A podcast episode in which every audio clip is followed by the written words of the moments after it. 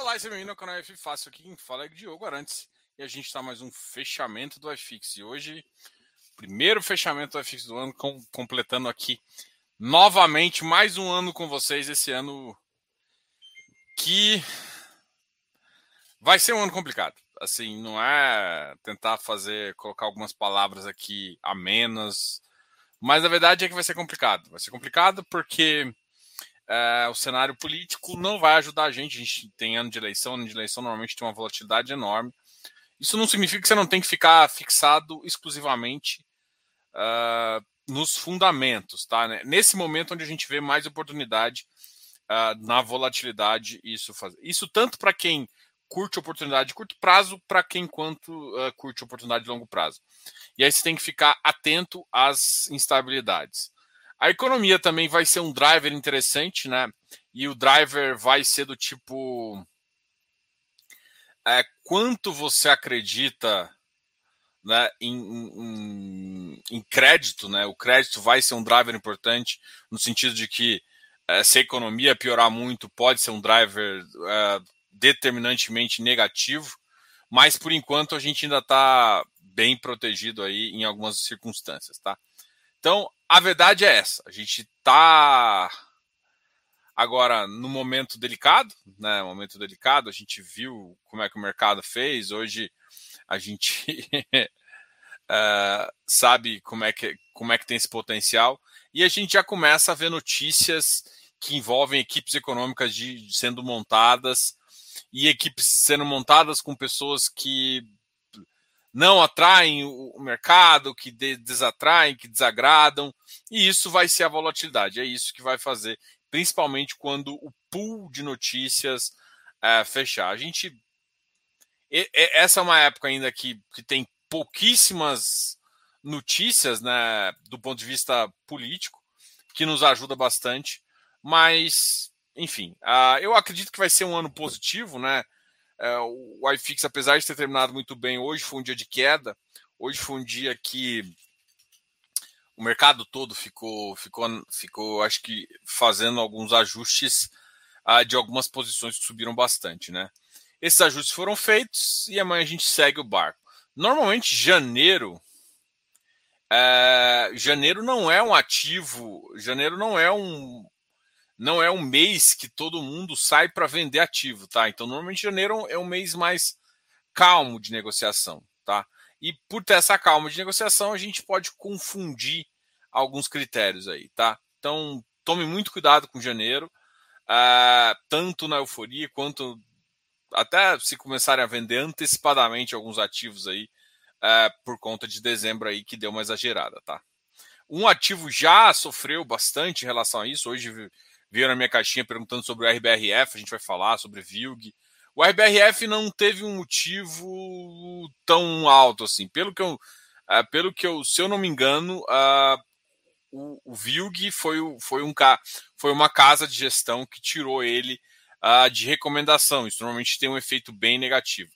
Aí o Batista aqui está perguntando, Diogo, o Arct é bem diferente. Sim, ele tem uma, ele tem uma tese bem diferente mesmo. Ele pega galpões uh, do ponto de vista, com valor mais barato e tenta fazer um giro aí uh, interessante. Então, ele, ele, ele, o objetivo dele é ganho de capital, por isso que ele tem um. um eles, ele pagam mais, né? ele pega um ativo que o cara está mais ou menos, que ele consegue enxergar e faz ganho de capital. Então, ele, sim, ele é um bicho diferente. E uh, ele é como se fosse um high yield. Como se fosse, não, ele é um yield de tijolo, tá? Uh, para ou seja, tem risco de crédito, tem vários riscos ali embutidos, que não é um tijolo simples, simplesmente. Ah, Diogo, eu quero um tijolo tranquilão, não vai ser o Arct, mas eu quero correr risco a mais e, e ver algum ganhar alfa. Aí pode ser que seja um ativo para você, ok? Bom, uh, vamos começar, é claro, com o primeiro relatório Fox do ano, que já vem com as projeções de 23, tá? Eu acho que isso come, come, a gente tem que começar desse ponto aqui, tá? Ah, um detalhe muito importante é que a, a gente provavelmente, eu estava tava estudando aqui, tem, já estou com uma lista de espera interessante e eu não estava pretendendo lançar, lançar o curso agora. Assim, eu, eu tenho o curso de, de, de valuation, normalmente eu gosto, para eu trabalhar a turma, eu normalmente eu lanço uma ou duas vezes no ano. Tá? Eu já lancei o ano passado, é, em setembro, se eu não me engano, e eu não ia lançar mais. Eu ia lançar só lá para meados do. Eu queria lançar em fevereiro tal, mas como vai ser a época uh, do meu menino, então eu vou ter que. Eu ia adiar, eu ia adiar lá para abril, maio, talvez, né? Mas deu um número interessante de pessoas né, que querem. Provavelmente eu devo abrir. Então, assim, vai ser uma abertura tipo de 24 horas, assim, vai ser alguma coisa muito rápida mesmo. É, porque a gente está terminando de, de, fazer as lives com os gestores, né? É, o, o, o, gestor do o Yuri da, da MOR já, já, já vai fazer também uma live super especial com específica, né, para falar de critérios, inclusive de CRIs, né? Então, muita gente está curioso para saber como é que faz uma análise de CRI e tal. Então, isso vai ter no valuation. A gente teve uma, uma, uma análise muito massa já de dois gestores, tanto o Rafael Omac do RFOF quanto o Ricardo Vieira também. Então, foi baita lives ali que, que, quem, vai, quem vai ter acesso vai ser exclusivamente esse pessoal. Então eu estou falando aqui para vocês se prepararem aí e, e, se inscreverem, tá? O link aqui, é, vou até colocar o link aqui para vocês também, uh, só para vocês entenderem o que está, uh, como que, que tá, como que tá, para vocês enxergarem aí, se vocês tiverem interesse ou não, né?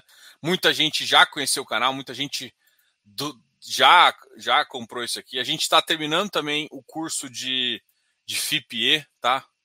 Então, só que eu acho que o curso de FIPE eu vou precisar de um tempo a mais para terminar, tá? E infelizmente eu não vou conseguir terminar agora.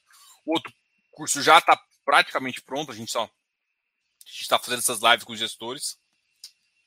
Então, só para avisar vocês, tá? Bom, vamos aqui falar uh, do, do que importa, né? E o que importa é basicamente o IPCA. IPCA desse ano se manteve em 5,03 e a gente viu alguns bancos falando. A minha a métrica que eu passei para o pessoal uh, do, do, do, meu close friends ali, para o pessoal que eu, que eu acredito, que a métrica Diogo, vamos dizer assim, ah, Diogo, com base em quê? Não, eu, eu, eu leio alguns relatórios, vejo como que eles tiraram os dados e faço uma extrapolação aqui, tá? E a extrapolação que eu tive, é, eu não quero acertar na, na mosca, né? Mas a extrapolação que eu tenho é que PCA teria que, para o cenário, né? Que eu pre, pre, prevejo, para o cenário, do jeito que eu projeto a minha carteira, vamos dizer assim. Diogo, você faz previsão? Não, eu projeto a minha carteira com base no cenário. É, é, é, é essa a questão, tá? Como eu projeto minha carteira com base no cenário, o cenário que eu estou prevendo é entre uma inflação entre 5 e 6, tá? Essa inflação entre 5 e 6 é o que, se atingir na meta, eu vou eu vou estar tá com o cenário previsto. O PIB aqui está 0,36. A previsão minha de PIB é, é, é entre 0 e 2, é entre 0 e 0,2, né? Que eu quero dizer. Inclusive podendo ficar até negativo, né?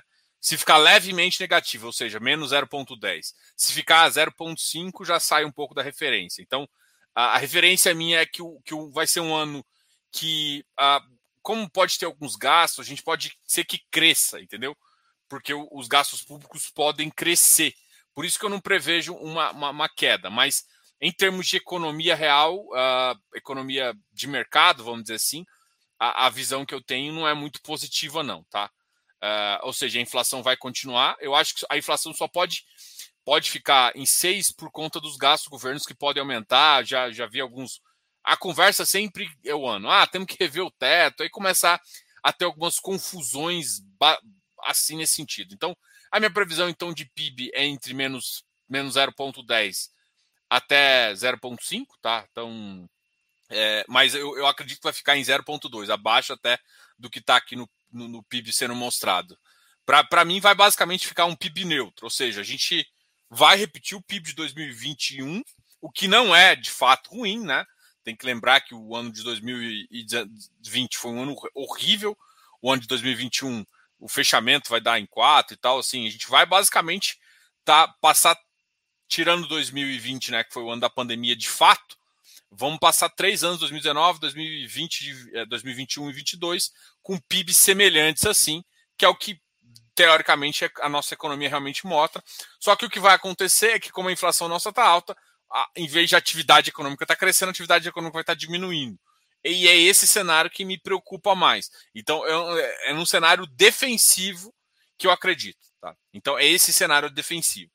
A questão aqui dos 5,60, 5,40 dólar, o dólar a gente fala que é só para os caras errar. Então, dólar nem me, atrevo aqui, porque pode, de repente, o Brasil ficar mais atrativo, porque o, há uma piora no mercado exterior, como a gente pode ficar bem menos atrativos e a gente terminar o dólar a 6,50.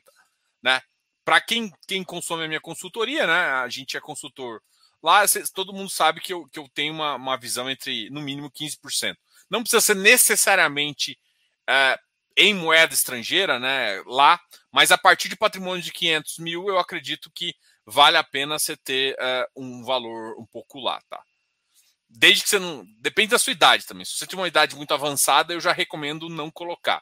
Acima de 60 anos, eu já falo, cara, usa só BDR, tá? Por conta de que senão, que aí você teria que montar alguma outra coisa, porque senão você.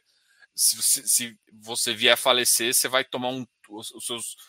Você não, mas os seus. Uh, seus descendentes ali vão tomar uma lapada bem grande do governo americano. A Selic 11,50, o cenário que eu vejo é 12, tá? Uh, mas por conta desse primeiro semestre, né? o segundo semestre pode ser um semestre é, de. Eu não acredito que a gente vai ver a primeira queda esse ano, tá? Mesmo que a gente tenha a inflação mais para o centro da meta, né? mais para o centro da meta, que eu digo caindo fortemente em relação a um ano que a gente teve uma inflação de 10. Tá? Então, uh, esse é o cenário que eu vejo. O cenário base para mim é um cenário um pouquinho pior do que a gente está vendo aqui, mas o importante é que eu, eu acredito ainda num cenário de 2023 mais ou menos refletindo o que eles estão mostrando aqui. Aí, ou, ou, seja, o que, que eu quero dizer? Em 2023 eu já acredito num pequeno avanço econômico, PIB de 1,8. Eu já acredito que a, a, a, a Selic pode pairar abaixo dos 10%. Não sei se exatamente vai ser 10%. Eu não sei se exatamente vai ser uh, 8, né? Como está colocando aqui. Mas para mim, se você está 12 depois cai para abaixo de 10, isso já demonstra, já demonstra uma coisa muito positiva.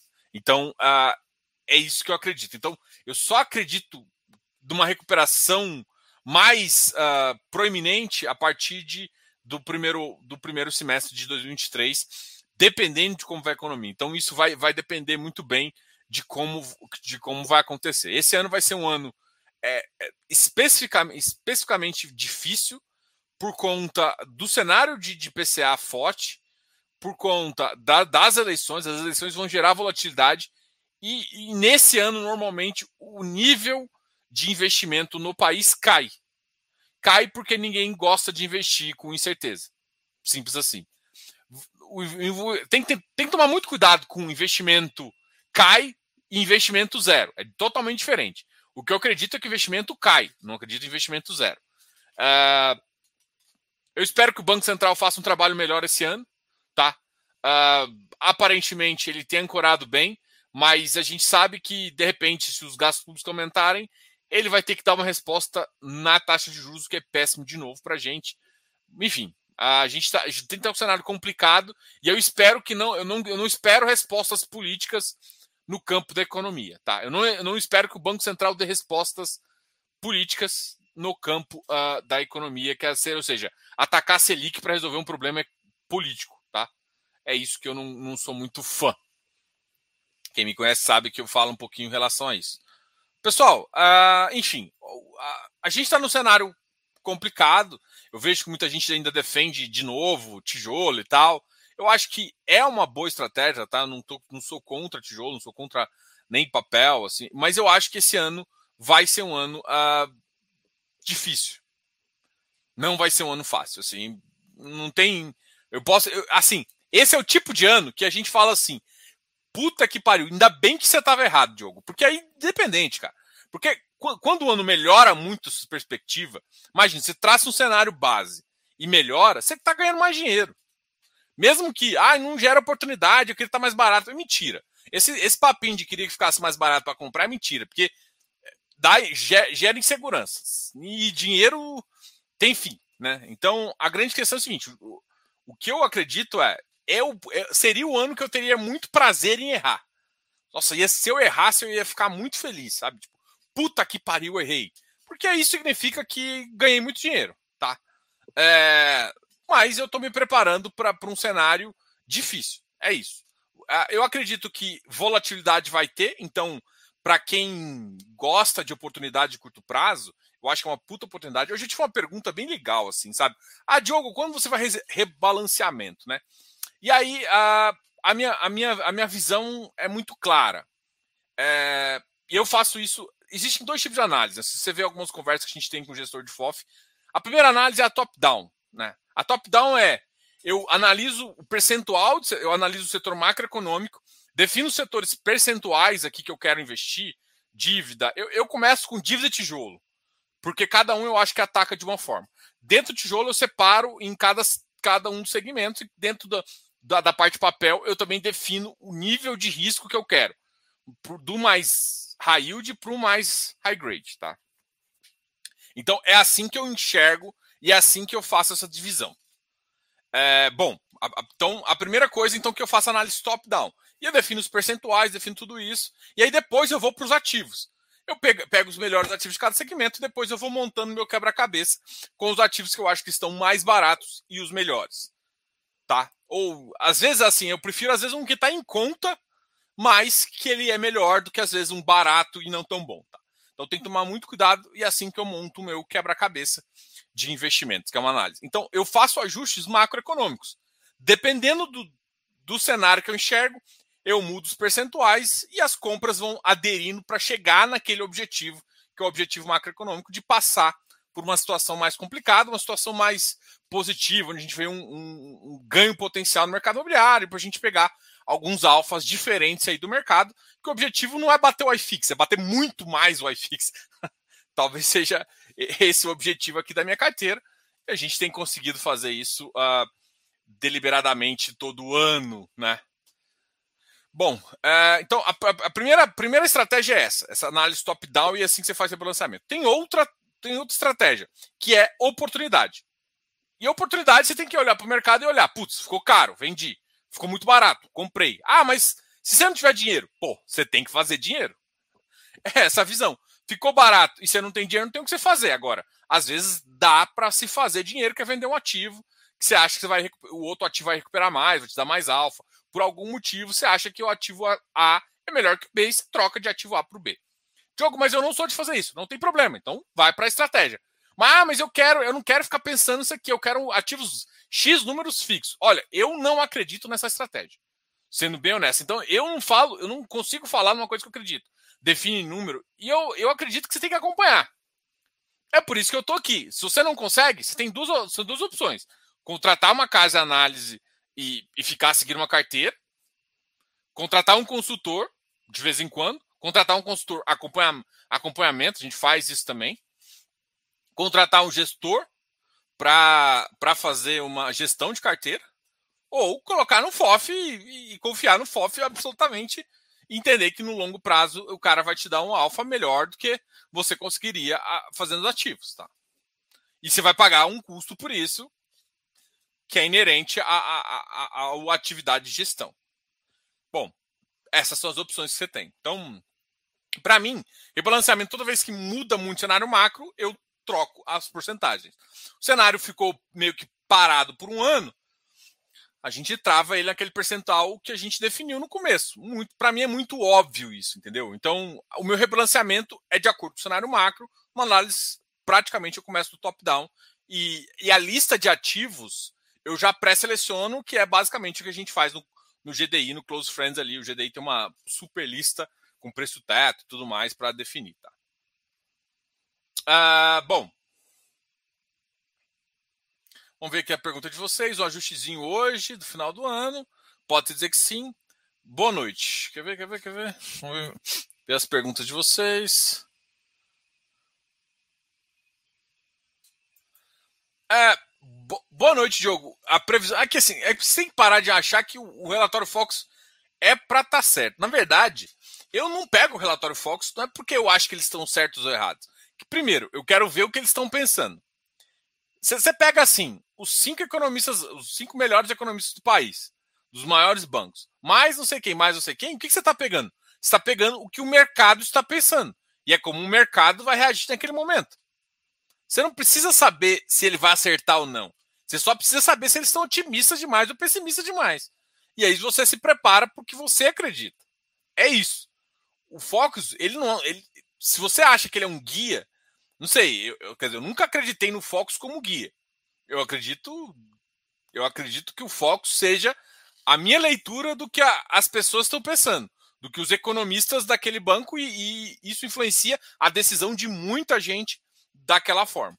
Entendeu? Então é para isso que eu leio o relatório Fox. Não porque eu acho que vai ser desse jeito, porque eu acho que não vai ser desse jeito. Tá? Mas é eu acho que é importante. Assim como eu analiso o DI futuro. DI futuro, para mim, é uma, relativa... uma relativação muito mais importante do, do, do mercado de juros futuro do que propriamente. E é muito mais rápido, muito mais instantâneo, muito mais ativo do que propriamente o relatório Fox. Mas, mesmo assim, eu olho tudo. Por quê? Porque essa leitura dinâmica pode te enxergar oportunidades, porque a taxa às vezes intrinsecamente cai, mas o mercado ainda não jogou a taxa para baixo. Foi o que aconteceu em outubro, né? Aí depois o mercado jogou a taxa, o mercado travou a taxa, só que o iFix continuou subindo. E eu alertei, eu falei, ó, gente, olha, não é, não é querendo ser, mas assim, porra, a taxa não tá caindo na velocidade. Porque assim, a taxa caindo, o iFix subindo numa proporção semelhante, é, é uma coisa natural. Agora, a taxa parada e o, o iFix disparando, ah, mas já estava com desconto. Tá, mas não tem fluxo e, a atividade econômica está baixa. Então não tem justificativa. Ah, mas está barato. Tá, mas a atividade econômica está baixa. Sei, é, é, assim que eu enxergo a, a visão aqui. Matemática. Primeira live do ano. Fala, Diogão. Boa noite. E aí, matemática? Espero que vocês tenham passado um ótimo ano, um, um ano novo especial. Esse ano, esse ano novo é especialíssimo para mim. Bom, eu vou compartilhar aqui uh, o meu home broker para a gente conversar um pouquinho uh, desse mercado. Hoje o Bovespa caiu, né? Uh, hoje o Bovespa caiu 0,86. O dólar subiu 1,51. Então, a gente teve, tem um cenário bem complicadinho o iFix também deu uma corrigida aí, tá? Isso não significa que o cenário vai ter assim. O iFix, para mim, tem fôlego, tem fôlego, não que seja real, mas ele tem fôlego para crescer no gogó mais uns duas, três semanas. Esse mês, porque vai ter menos confusão. Menos, nossa, menos é foda, né? Vai ter muito menos confusão do que eu esperava. Apesar de eu ouvir dois assuntos muito complexos esse ano. O primeiro foi de um de um anúncio de um ministro, ou possível ministro de um governo aí, que eu achei, enfim, já, de, já fez cagada no governo anterior e en, entrar para a equipe econômica seria um desastre, mas, enfim, é, que, que, a gente pode fazer? E em, outra, em contrapartida, a gente também viu líderes do governo falando, rev, querendo revisar teto de gastos, que é justamente a âncora do mercado. E aí, por isso que a gente fala, pô, a minha preocupação tá. Eu tô com o olho 2023. É isso que eu tô te falando. 2021 para mim é um ano defensivo. Desculpa, tô, o ano 2022 para mim é um ano defensivo. O ganho tá em 2023. Muita gente está se preparando para o ganho esse ano.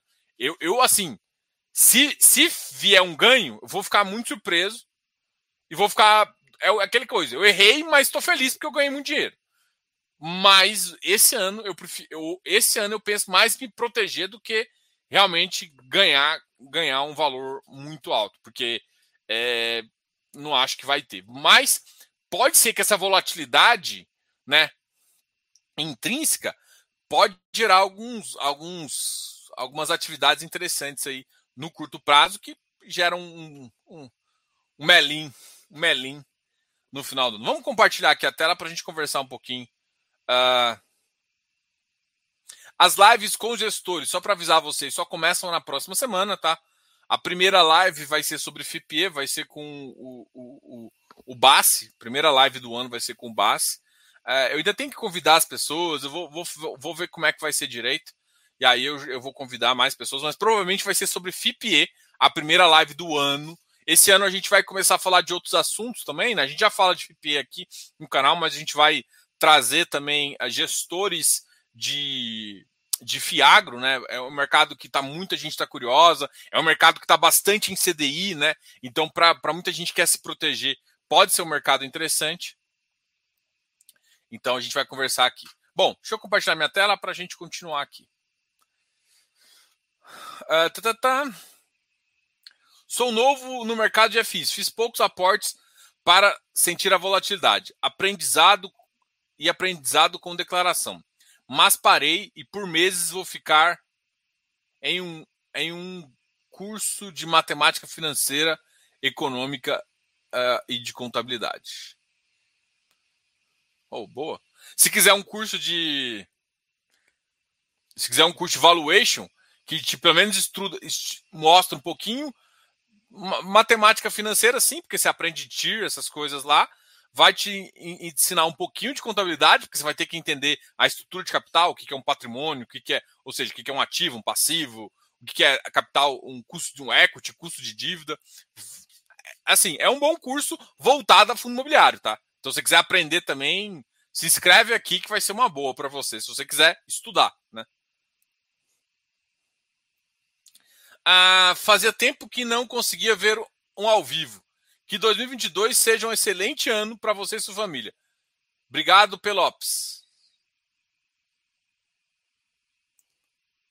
Ah, boa noite, Diogo. Assisti algumas lives do BRZP e vi que eles têm uma TIR bem interessante porém o gestor só fala em crescimento do porto. Até quando esperar?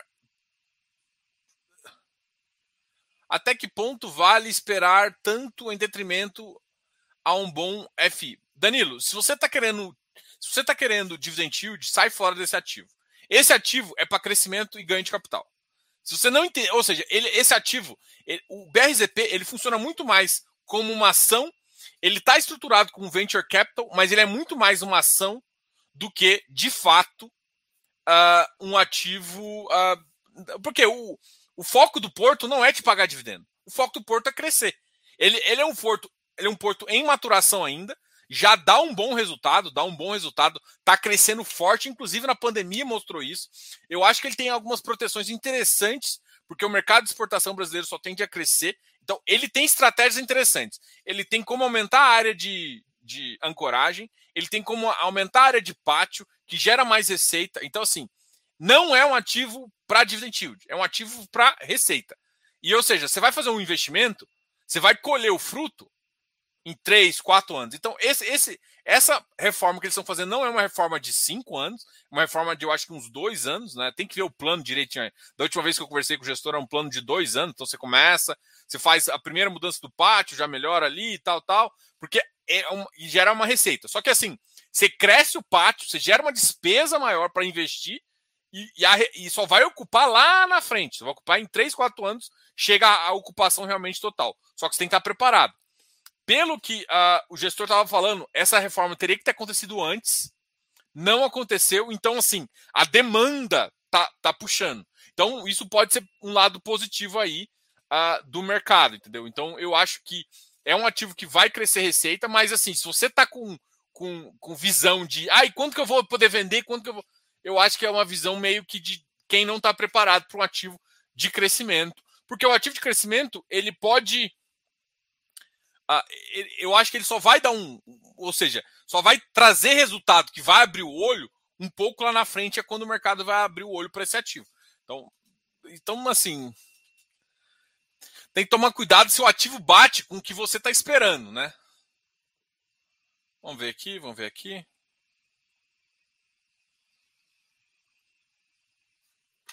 Bom lá, as maiores quedas VILG. VILG caiu 7,32 uh, ah, e o RBRF caiu uh, ah, 73 e 66. Se eu não me engano, o VILG saiu uh, de uma carteira recomendada, tá?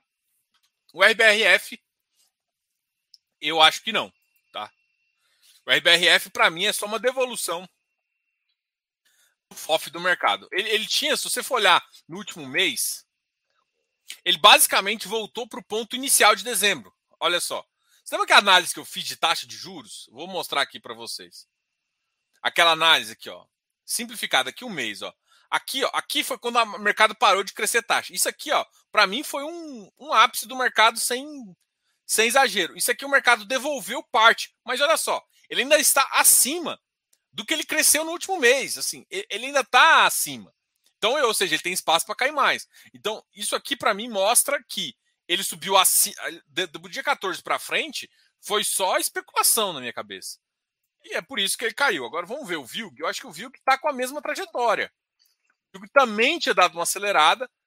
A grande questão é por que o Vilg caiu e os outros não caíram, né? Se você for olhar dezembro, ó, dia 21 de dezembro, ele voltou para um patamar de 21 de dezembro. Por que, que os outros caíram? Porque eu acho que ele teve uma. uma, uma alguém que, que falou pro ativo alguém sair. Então, isso normalmente gera uma puta pressão vendedora. Vamos ver. O Vilg negocia em média de 1 a 1 milhão e meio. Vamos ver quanto ele negociou hoje. Puta que pariu, gente. Olha só isso aqui. Negociou 17 milhões, um ativo que negocia a 2 milhões, 3 milhões por ano. Cara, foi cinco vezes maior o volume e o número de negócios. Desses dois ativos, alguém saiu grande dessa posição. Pode ser que tenham mandado sair do RBRF também, tá? Porque do jeito que está aqui, foi uma saída em massa. Em massa. Em compensação, aí, aí o XPID já foi simplesmente uma venda de 200 mil, que esse ativo que consegue girar 500 não foi uma venda muito grande. Ah, o XPCA a 9,30 também foi, foi uma venda pontual. Vamos ver aqui quanto que ele gerou. Aí, ah, não, quase um milhão, já gerou mais. KNRI 136, alguns ativos estão devolvendo parte dos ganhos. RBRL voltando para 2,47.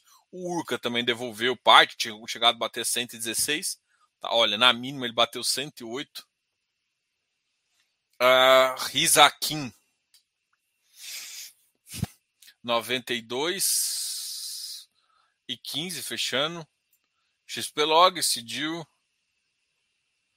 XPlog bateu 100. Esses aqui foram os caras que mais caíram, olha só. Ó, vários ativos eram uma correção grande, né? Que, que, que, que completaram, olha. Uh, RB, todos os ativos, se você for olhar, quase todos os ativos ainda não voltaram nem para um patamar. Estavam caindo bastante. Eu acho que é uma correção natural, né? O iFix voltando para baixo de 2.800, o que de fato não é um absurdo, né? A, taxa de juros é, ainda, apesar de ter acomodado ali, ter ancorado num ponto, a gente sabe que não foi bem isso que está acontecendo mesmo. Uh, PVBI bateu 95, caiu, HGPO também. Então, assim, teve. Agora, isso aqui foi tudo ajuste, né? Uh, teve, não teve nenhum ativo. Os, os que caíram mais fortes para mim foram recomendação de saída, tá? Pelo menos o mais forte aqui foi recomendação de saída. Deixa eu ver o que, que vocês estão falando.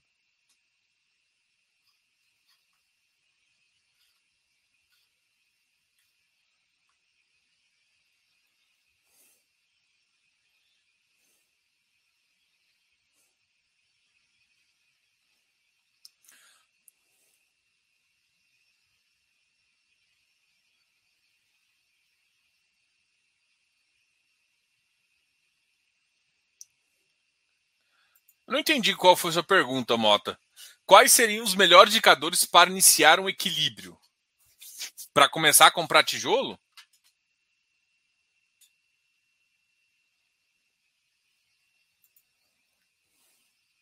Mas basicamente assim, se fosse. Quando que eu iria achar? Quando eu, quando eu tiver a confiança de que a, a, a, a inflação vai para o centro da, da meta, é um momento bem importante ali é, para o cenário uh, para o cenário de tijolo. Vamos lá. Esse é o primeiro, a primeira, a, o primeiro indicativo. Não é estar no centro da meta, é uma indicação que vai para o centro da meta e é isso mais importante. Diogo, agora parece que parece que vai. Mas, por exemplo, se o governo aumentar os gastos, ele vai ter que aumentar muito a Selic e isso vai ser péssimo para os fundos imobiliários.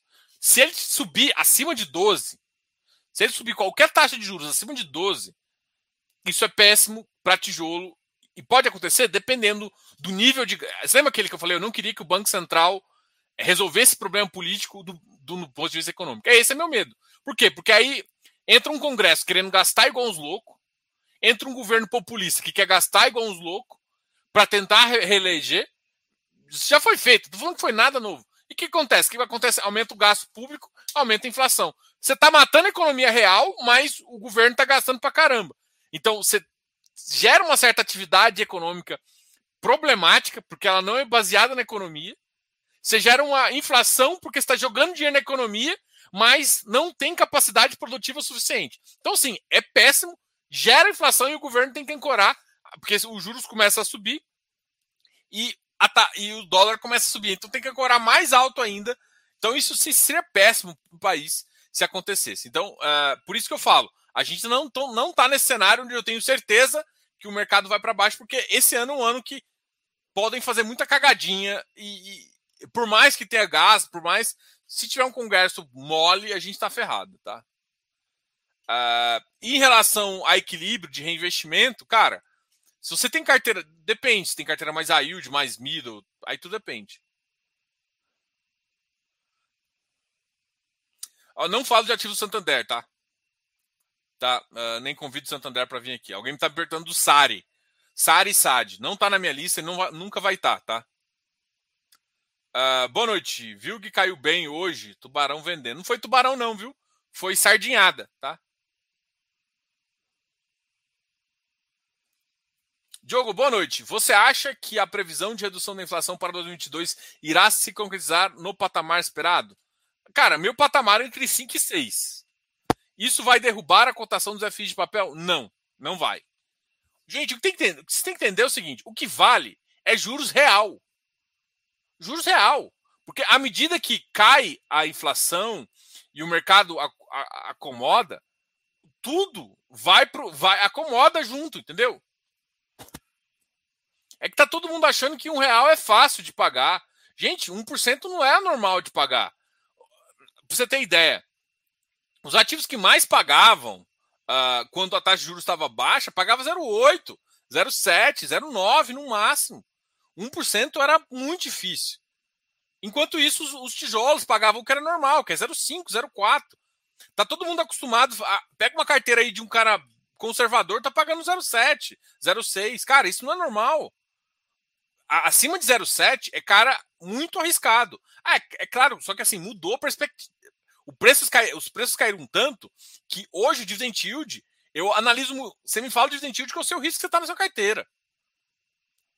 Porque assim, o dividend yield ele vai acompanhar o risco que está o mercado. Quando o mercado está normal, um, um dividend yield de uma pessoa conservadora é na faixa 0,4, 0,5, chegando no máximo a 0,6.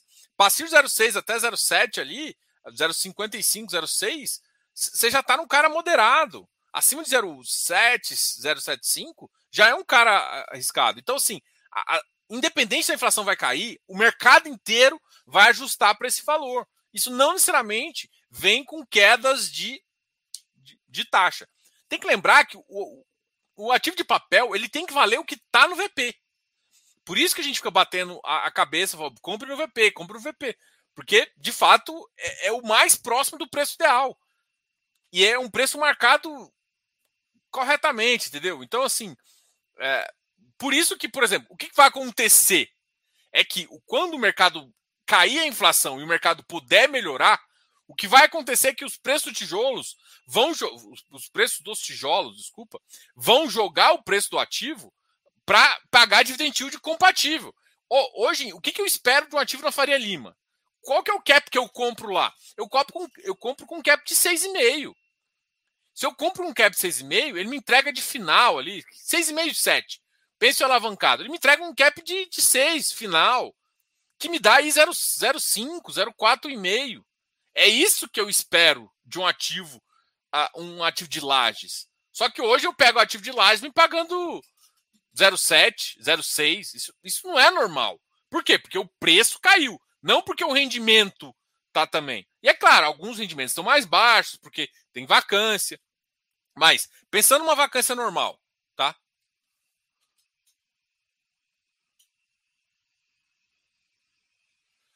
Diogo, o que você sabe do Santander como gestora? Zero. Sei zero. Não acompanho zero. Ah, o que você acha de NFT? Bom, uh, eu acredito que é o futuro. Inclusive, provavelmente, em alguns cenários aqui, a gente deve distribuir NFTs para membros, alguma coisa assim, ah, uh, para ter benefícios mais interessantes. Então, NFT vai, vai ser. É o futuro de várias coisas, assim, sabe?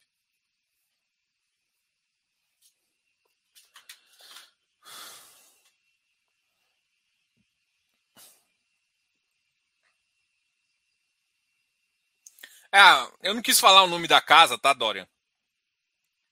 Ah, porque, enfim, eu não estou autorizado para falar, eles, eles fazem recomendação, enfim. Eu, mas eu acabo sabendo, né?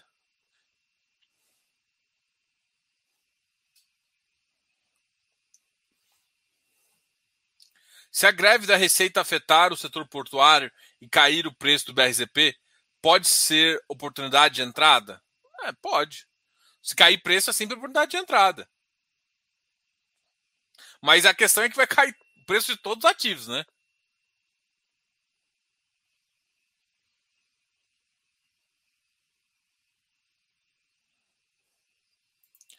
Olha, é, isso aqui é meio teoria da conspiração, saca? Então, eu não sei se subiram mais que a média. É porque assim, tinham caído mais que a média e subiram mais que a média, mas para mim tem que ficar em cima, né, para ser de fato bom. Vamos falar aqui dos ativos que mais subiram. Vou colocar aqui de novo a cabeça embaixo. Uh, LVBI uh, subiu 105, olha caramba. É, vamos comparar, né? Enquanto o VILG cai, o LVBI sobe. Alguém das... Vamos ver qual foi o volume que veio para o LVBI. É, não foi tão alto, não. O GCFF, que é o ativo da Galápagos, 76, J, JGPX, ah, subiu também 2,10. Quami, 1,70. JPPA foi para uh, 98. VGHF 9,98. GGRC 114. Ribir 74. Versalhes 9,80. Quasaragro 50. MOR 77. Hectare bateu 127, hectare high grade. Não, não, HGCR, desculpa. 105, Helg 79. Nossa, tem que falar com o pessoal da REC. Uh, Vigir 99,69.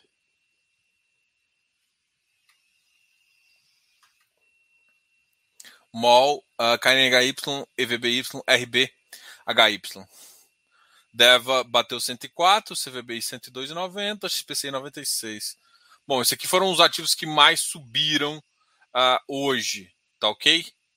Vou aqui voltar para mim e responder a pergunta de vocês aqui, continuar aqui. É, eu entendi a sua, a sua colocação, Pitágoras, eu entendi. Pitágoras colocou isso aqui, mas é que é complicado falar assim, porque, tipo, eu acho que o, a, os ativos da XP, alguns sofreram mais do que deveriam. Subiram mais do que deveriam? Hum, não sei. E aí tá tendo uma correção. Agora, a correção vai ser. Putz, é, é difícil falar. Porque aí, como se algum FI tivesse a, tomando conta ali disso. Então, eu acho complicado, assim. Mas uh, eu, eu acho que o mercado exagerou com algumas posturas, né? Eu acho que o X-Pin da, da a Giana nem está aqui hoje, né? Mas o X-Pin da Giana é, é, foi um caso assim, sabe? Tipo, eles erraram na tentativa de emissão, continua, não, não recuaram, fizeram algumas comunicações falhas, tiveram alguns para mim eles tiveram um problema de comunicação ali e de estratégia, né? Eu entendo que o gestor acha que é interessante emitir, mas se sua base pensa diferente, e aí acabou também no, tendo, tendo muita conversinha, gerou conversinha. E isso acabou complicando muito o resultado do fundo. E aí depois o mercado exagerou para baixo. Mas isso com todos os ativos. Só que quando o ativo está todo mundo desconfiado e começa a cair, o que gera às vezes não é nem maldade, mas você fala assim, cara, eu vou ficar nesse ativo aqui, ou eu vou pegar esse ativo e vou pre... os dois caíram. Você tem um ativo A e um B. O B você confia mais. E a... você lembra que investimento não é só portfólio. O investimento é portfólio que envolve qualidade do ativo e localização e a gestão. Então, se tem dois portfólios iguais, você está com desconfiança da gestão, no momento que os dois caem, você pula por um aqui. E é, e é por isso que acontece esses momentos. Quando, um, quando cai o mercado, os ativos que estão mais confiados caem mais, porque está todo mundo gerando liquidez. Às vezes não é nem para sair do mercado, é para ir para o outro ativo que, que também estão derrubando.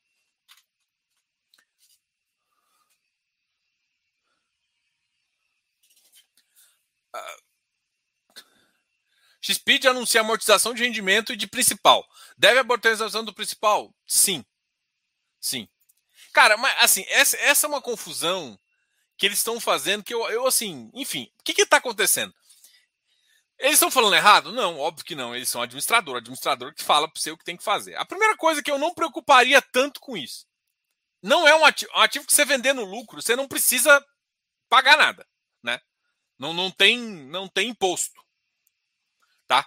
Não tem imposto. Primeira coisa, se não tem imposto, não precisa ficar marcando PM.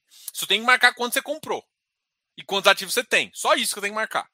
Você tem que marcar não é quanto, nem, nem quanto o ativo vale, é quanto você comprou. Se você comprou mil, depois ganhou mais mil, ganhou de graça da corretora, sei lá, por qualquer erro que seja, você ganhou, você comprou mil, depois ganhou mais mil, cara, o seu preço médio ainda é o básico ali. Para a Receita Federal é isso.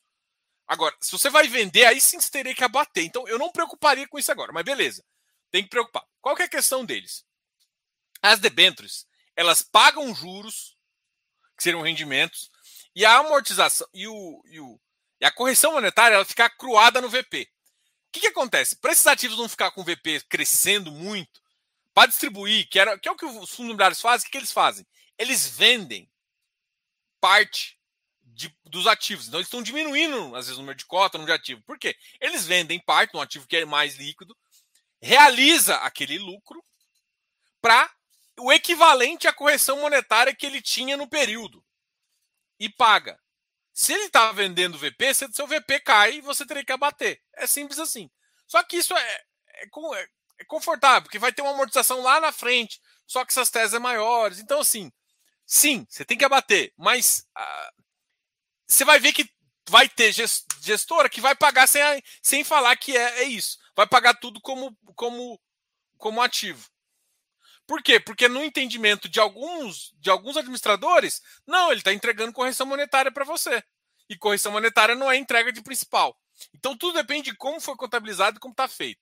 Não tem uma norma para isso. O que você tem que entender é o seguinte: em fundo imobiliário, você tem aquela discussão de caixa, porque a lei é caixa, porque a lei foi feita para fundos de tijolo. Ou seja, você não distribuir alguma coisa que você não entrou no caixa. Ou seja, não dá para você distribuir um aluguel que você não recebeu. É isso. Era para isso que servia a, a porra do caixa que está lá no.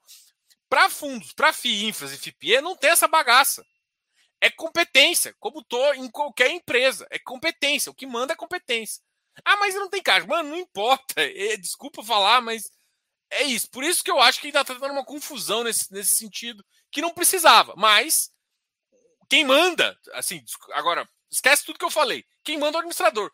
Se o administrador que está batendo no seu VP, é isso que você tem que fazer. Ele está dando até uma tabelinha. Então você tem que. Tudo que for VP ali, você pode somar, bater do seu preço médio. Agora, a questão é o que eu falo assim: eu estou te perguntando para quê? Eu não estou batendo, sinceramente. Por quê? Porque, pô, se eu vender, eu não vou ter que pagar nada, por que eu vou ficar batendo? Do ponto de vista de, de Receita Federal, eu lancei as minhas X cotas lá. Quando eu vender, eu não vou precisar, eu vou tirar da minha receita e não preciso declarar lucro. É isso. E é fácil, mas Diogo não tem que declarar o lucro como isento, mas não tem lugar no. Já foi uma discussão disso lá também. Não tem lugar no imposto de renda para você declarar. Só que assim, a preocupação é assim, a não ser que você tenha, tipo, muito dinheiro, que você faça, tipo assim, você, você tem, sei lá, 100 mil e faça 200 mil nesse ativo, não é uma preocupação factível, porque só os gastos seu por ano já bate disso. Então tem coisas que você não tem que preocupar, tá? Então, assim, pelo menos a minha, a minha, minha visão fiscal, né? Uh, viu que caiu quase 8%. Diogo, a queda do HGRU hoje foi muito estranha. Ah, várias quedas foram estranhas. Vamos ver a HGRU.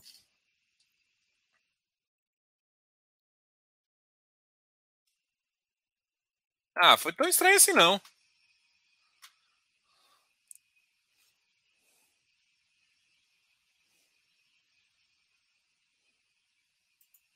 É, eu não, eu não quis assustar a galera com essa frase aqui, Romo. Eu não quis assustar a galera com isso aqui, não. Me parece que a RBF saiu da carteira da Suno. Caramba. Ah, eu não queria ter falado, não podia ter falado isso. Foi mal, galera. É, eu sei que o que saiu de um e o outro saiu de outro. Então pode ser que tenha acontecido algumas coisas nesse sentido, tá? Os dois ativos derreteram porque saiu. Mas assim, gente, não é isso que você tem que preocupar. Não dá para dormir tranquilo com ativos da 20. Vamos. Ah, eu também acho que tá, Arthur. Tem, assim, tem, tem ativos e ativos, tá? A, a, a 20 faz algumas coisas. Por exemplo, eu não gostei do que ela fez no VISC. Não porque eu achei horrível, mas porque Tipo, eu achei que o negociador foi mais forte. Ah, Vino, ah, aquela negociação com a Globo que tá acontecendo aí e tal. É uma negociação de fato ruim? Não, mas será que cabe isso no fundo? Isso foi bom? Tem mais coisa. Assim, falar que a 20 é ruim, assim. Eu não acho, assim. Mas tem outras. Sim, eu, eu não acho a 20 ruim, não, tá? Eu, por exemplo, acho que eles erraram no VIF.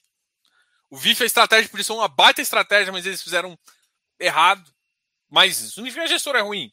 Para mim, a estratégia do curto prazo foi errada. Assim. Apesar deles terem sido um dos primeiros que começou a pegar a FOF e falar de quanto é, o, VP. Então, assim, tem coisas positivas também, entendeu?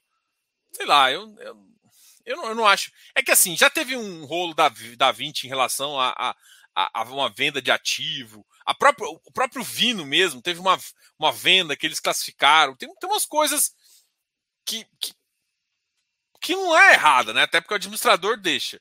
Mas que assim, não deixa confortável muita gente. Mas eu não acho que eles são ruins, sabe? Tem isso. Vamos simplificar. CHG. É porque assim, se você ficar só nos máximos, você vai ficar pagando ágil. Porque é difícil você pegar um, um Credit Suisse. Cara, e outra. Para mim, eu não acho que o Credit Suisse acerta em tudo. Eu não acho, assim. Eu acho é um baita dos caras. Gosto muito do Augusto, do, do, do, do, do Margato também. Margato. Uh, que é o outro gestor lá, que inclusive é o da HGRU. Inclusive, eu tenho que chamar eles, porque já deu um, um, um ano da última entrevista com eles também.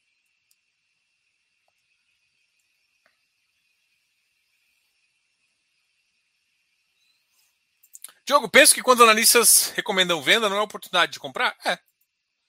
O curto prazo, assim, depende de qual analista, né? Se o analista movimenta muito, sim, porque as pessoas vão seguir friamente a. a, a... As pessoas seguem, tipo, saiu da recomendação, o pessoal vende. É, é isso que, que 80% faz. Sabe? É isso. É ruim? É bom? É ruim? É bom? Não sei, mas.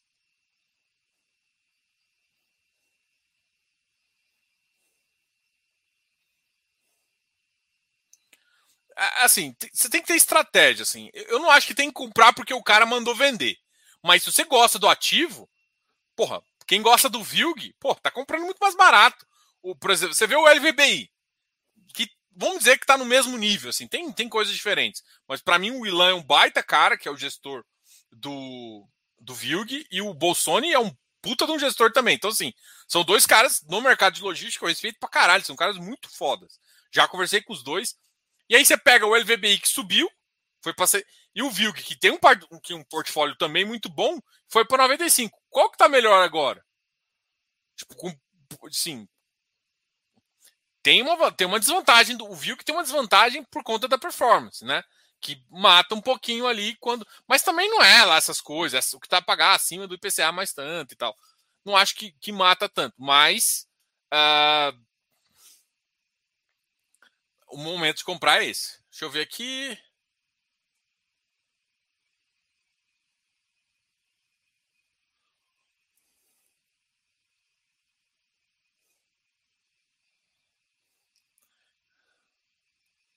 É, a, gente deve montar um, a gente deve montar um FI aquizinho também. O, o FIFácil logo logo monta um. Aproveite as altas e vende 10% da carteira, reserva de oportunidade. Esperando a Micron, greve de servidores, estou com expectativa ruim para o início do ano. Ah. A minha expectativa, cara, a Omicron, sinceramente, não me assusta. Ah, o número de casos disparou, disparou. Daqui, se eu não me engano, eu vi gente falando de pico há 15 dias. Mas quando eu olho assim, ao mesmo tempo, você o número de casos, assim, no, no, no, Close Friends tem muitos médicos. Eu sempre. E o que me importa, assim, tudo bem, entendo a mídia e tal. Mas o que eu pergunto pra galera é assim, cara, os hospitais de vocês, tem muita gente em hospital, em, em centro cirúrgico. Aumentou? O cara, não, não tá aumentando, tá normal. Ou seja, tá num, já começou um pico de crise. Ah, pegando caso pra caramba. Não importa se o caso está pegando muito caso, se a doença ela, ela, ela é menos letal, entendeu? É isso que eu tenho falado. Ah, eu tô certo? Não, mas os, os leitos ainda estão lá. E de fato é isso que importa. Então, mas o problema para mim não é o Omicron. O problema, a greve é problema? Hum, depende como o governo lidar, né? Se ele abrir a, se, se ele abrir a, a, o cofre, aí é problema. O problema todo da greve não é a greve em si, é abrir o cofre. Porque se ele faz isso para um tipo de servidor, todos os servidores vão se sentir no direito de fazer isso e aí fudeu tudo. Fudeu, fudeu com o teto, e aí o governo já está sabendo disso, já estão querendo negociar. Então, esse é o problema. O problema não está no furar teto, está no furar mesmo.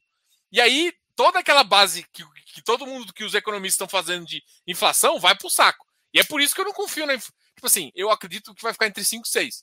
Eu acredito que pode até ser mais. O meu receio ainda é passar de 12%. É isso que eu vejo. E aí o Banco Central tomar uma decisão econômica de resolver um problema político. É esse o meu problema. Para baixar juros, para baixar dólar, ele enfiar a taxa a 14. Dilmar isso. Né? E eu não duvido que vão fazer, entendeu? Desde que vocês abrir o cofre, não tem solução, a gente vai terminar o ano em 14. É foda, desculpa, mas o que, que, você está falando, Diogo? Eu tô falando assim: se abrir a chave do cofre e começar a gastar a rodo o Congresso, não tem como segurar a taxa não bater 14%. E toda a ancoragem, toda a subida de FI vai para o buraco. Não que não vá subir de novo, porque quem investe em fundo imobiliário sabe disso. Mas eu acho que a, taxa vai estar tá desancorada. Tanto é que eu tô, tô esperando algumas questões aqui para resolver, para mudar a, a, minha taxa de, de prêmio de, de risco ali, tá? É, o, o Eleu tá falando do SARI aqui em cima, mas SARI SAD eu não falo. Nada do, nada do Santander eu falo. Está complicado investir em FIIs depois das lambanças do Vino e do BRCR. É.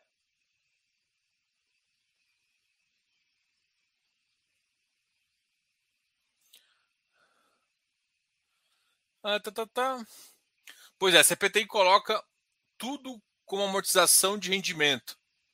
É mais simples. Obrigado pela resposta. Ótimo 2022. Valeu, André. É assim, é, tudo que eu te falando, cara, se você for olhar, o administrador é diferente.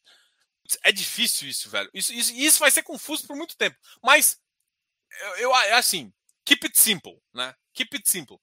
Faça o mais simples, que é, faça o que o administrador está te falando. E outra, sinceramente, honestamente, eu não vou preocupar com o FIPE e eu não vou preocupar com o FIINFRA.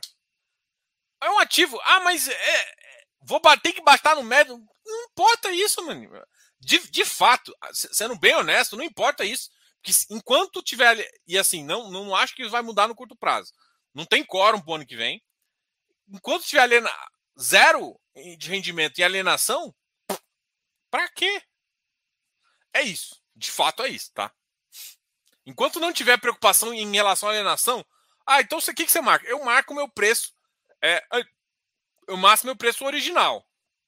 Se lá na frente eu tiver que vender, e se eu for vender lá na frente, se não ganhar um lucro agora, mas se lá na frente for vender, tiver com o preço original ainda, e, e ter mudado a regra, aí eu penso que eu vou fazer, aí eu tenho que recalcular lá. Mas eu, eu não fico abatendo, sendo bem honesto, porque eu não acho que isso nos próximos 10 anos vai mexer para infra. Eu acho que é. Fundo imobiliário, eu até acredito, porque fundo imobiliário, se eu olho para o mercado, eu vejo o mercado mais maduro que, que assim, é claro que ninguém quer, mas se tirar a, a, a, o incentivo fiscal, o mercado continua andando. Se o infra, se tirar o incentivo fiscal, o mercado para. Não vai compensar mais. Entendeu? Então, então olhando para esses dois mercados, apesar do mercado de infra ter pouca influência, mas ele é um mercado de pouca influência que pode crescer muito. O, o FII não. Só que assim, é claro que não teria que ser feito daquela forma, né? Que os caras tentaram. De, a partir de janeiro já começar. Que loucura, que lá é loucura. Você tem que fazer um plano, falar, olha, vou, vamos tributar fundos imobiliários. Daqui a 10 anos a gente tributa. Faz uma lei, 3 anos. A cada dois anos vira 2, 3%. É uma. Não, não quero que seja. Sendo bem honesto, eu não quero que seja tributado. Mas eu acredito que vai ser muito difícil não ser tributado. Até porque, assim, do, do ponto de vista de isonomia, já expliquei isso, mas enfim. Bora, bora, bora. O aplicativo do Inter já disponibiliza investimentos nos Estados Unidos. Tem o VIF. CHG, olha a história do HGBS.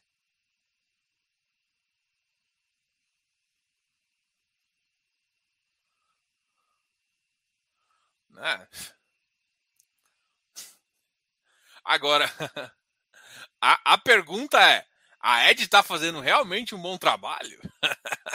Vamos ser maldoso aqui agora. Vamos ser maldoso. E aí, e aí, Ed? Vocês estão fazendo um bom trabalho com seus fundos de, de shopping? Vocês estão fazendo um bom trabalho? É. Será? O foda. Não, eu vou ficar calado. Diogo, ativos eh, em cotas acima de 100 reais não deveriam fazer um desdobramento para. Não, não deve. Eu, na verdade, odeio ativo de 10 reais. Eu acho que eu tenho um. Eh, um eu só tenho um, dois, na verdade, né? Que foram. Eu, eu acho péssimo. É péssimo porque você mata algumas casas decimais do seu rendimento. Enfim, é uma bosta. Eu acho que todos os ativos deveriam ser cosa base 100. Cota base 10 não devia existir é, é péssimo, inclusive, para a pessoa que está comprando, porque ela está perdendo centavos. Porque uh, não tem. Então, pelo menos essa é a minha visão, tá? Uh, Omicron já passou na ata, com 25% vacinados, poucos mortos. Assim, Brasil, muita gente vacinada, não preocupa. Bora lá, quase 200 pessoas, likes. Deixa um like aqui, ó. Galera, muito importante aqui. Eu sei que vocês às vezes estão aqui focados na conversa, mas é importante, deixa um like aqui. Para aí uns 5 segundos, custa nada. Enfia o dedo desse like aí. É, para mim é importante. Deixa comentário também. Fala, ô Diogo, cala a boca. Não, cala a boca não. Com, com leve, Diogo, suas ideias estão erradas por conta disso, disso. Pode ser. Eu, eu gosto de contra-argumentação. Nem sempre eu respondo, tá? Não, não, sei se dá mais tempo hoje em dia. Mas eu gosto de escutar. Às vezes eu, eu, com certeza eu leio os comentários. Você pode ter certeza. Todo mundo que comenta aqui, eu leio o comentário de vocês. É porque nem sempre a resposta é tão mais Pô, às vezes o cara, o cara faz um textão assim. E, e, faz uma baita de uma tese. Eu acho que tem muita coisa que. Pô, não dá para eu contra-argumentar vocês, não, amigão, porque senão eu não, eu, eu, eu não vivo nisso. E nem pedir para alguém trocar ideia, porque teoricamente seria que ser eu, né? Então, infelizmente. É... Mas eu leio, tá? Então eu leio e melhoro aí. Dá um like aí e bora seguir junto aqui. Ah, tal, tal, tal.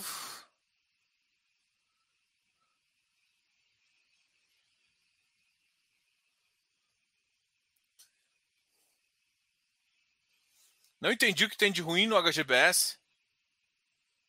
Dá, dá uma olhada lá na carteira dele. é facinho. Ah, eu, eu, não, eu, também não gosto de 10. Eu não gosto de 10 nem a pau. Galera, obrigado a todos aí. Eu acho que a gente vai encerrar. É, não esqueça que a gente vai. Tá voltando com o nosso. Com o nosso a gente vai voltar. A, a, eu acho que vou abrir 20 vagas na próxima quarta-feira. Eu estou só verificando se, se vai dar certo isso. Mas eu quero, eu quero abrir 20 vagas na próxima quarta-feira do curso Valuation, né? O curso Valuation que a gente faz, uh, porque eu não vou conseguir até junho lançar de novo. Então eu vou acabar lançando antecipado. Enquanto isso, eu termino o curso de, de FIPE, que eu e o Leo estamos fazendo. Eu, tô, eu rolei pra caramba essas, essas férias, tive que montar o quarto do Lucas, acabei sem tempo. Cara, muito obrigado a todos. Gosto de dar um abraço de novo em vocês, desejar que esse seja um ótimo ano para nós todos para nós todos. E vamos continuar aqui. Amanhã a gente está aqui de novo. A semana não vai ter live com gestores, tá? Uh, mas vai ter live comigo todos os dias conversando com vocês, ok? Obrigado a todos. Já são nove horas. Uau, uau, uau. Fiquei bastante com vocês aqui. Obrigado a todos. Uh, qualquer dúvida pode deixar aqui nos comentários, pode deixar ali no Instagram, que eu estou respondendo a todo mundo. Valeu? Valeu, né?